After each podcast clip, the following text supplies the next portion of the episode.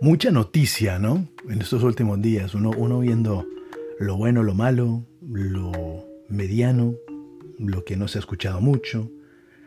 Y es impresionante lo que ha pasado en el fútbol colombiano este fin de semana, pero uno también no se puede sorprender, hermano. No se puede sorprender.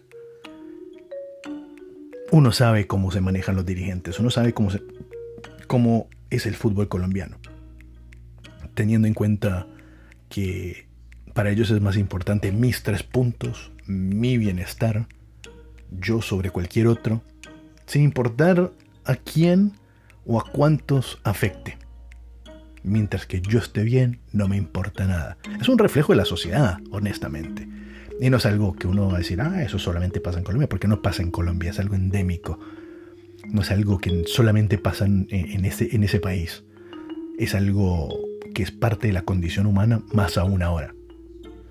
Y cuando uno empieza a analizar lo que ha ocurrido en Montería, es exactamente eso, la falta de empatía, la falta de unidad, la falta de tener una causa común, porque al final de cuentas, si a mí me beneficia algo, de pronto no le beneficia al otro y viceversa.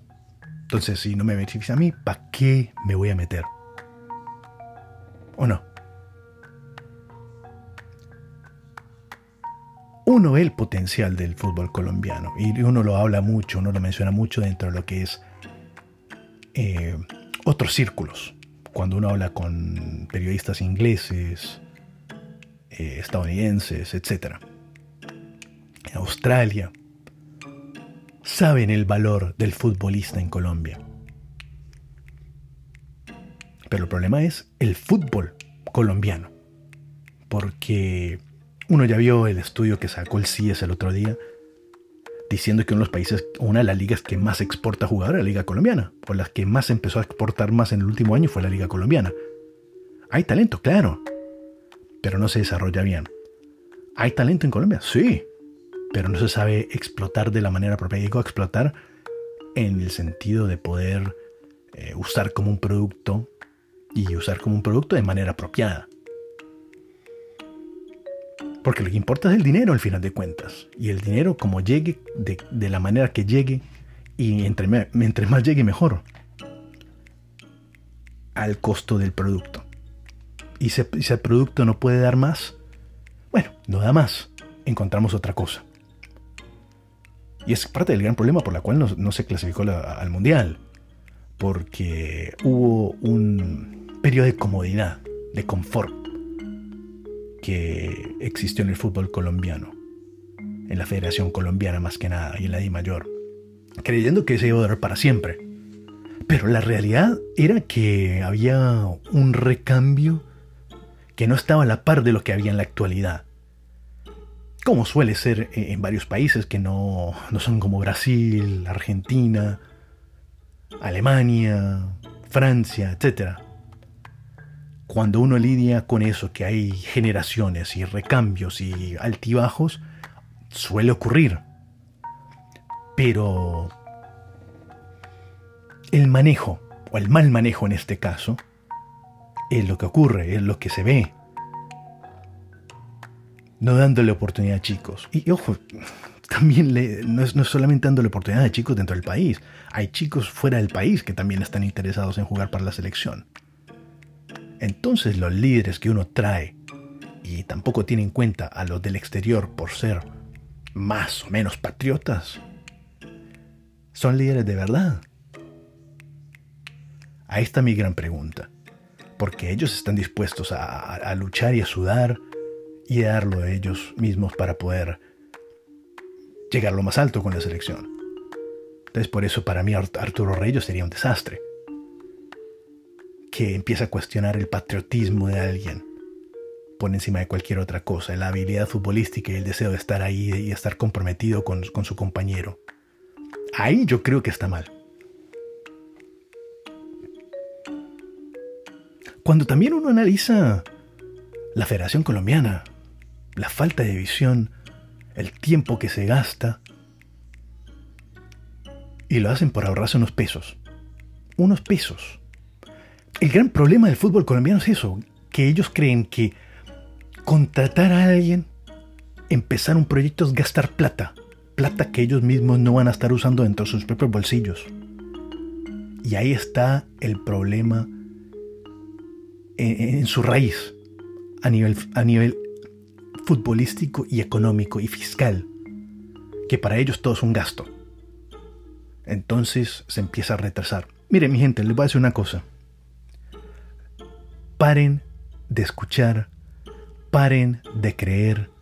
Ningún técnico colombiano vale la pena para la selección nacional. Ninguno. Ninguno. Ninguno.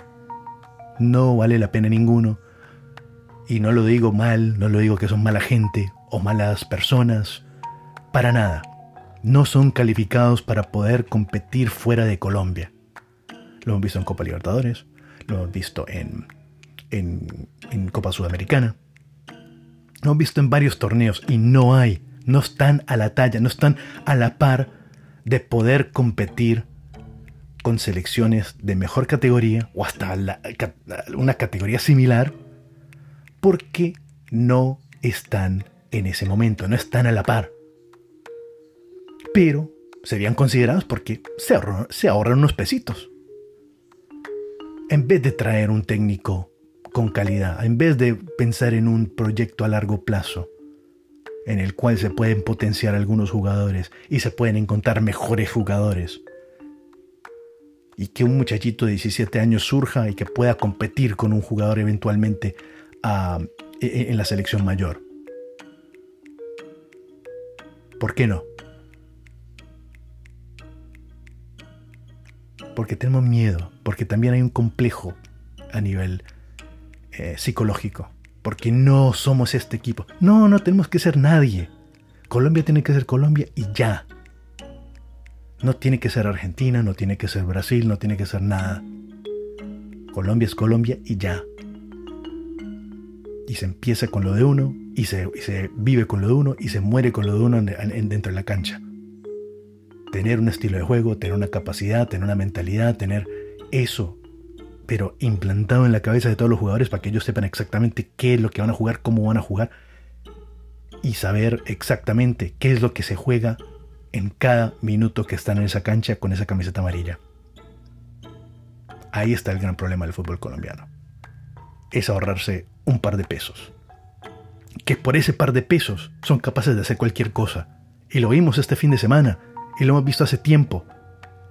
Desde decisiones escogiendo a técnicos o no escogiendo a técnicos. O dejando a algunos ir por un par de pesos hasta ahora, viendo que un alcalde y un propietario, un presidente de un equipo están dispuestos a hacer lo que sea por tres puntos, por un par de pesitos más. Es la mentalidad de escasez que existe dentro del fútbol colombiano, en el cual los dirigentes actúan y tienen una mentalidad de muertos de hambre.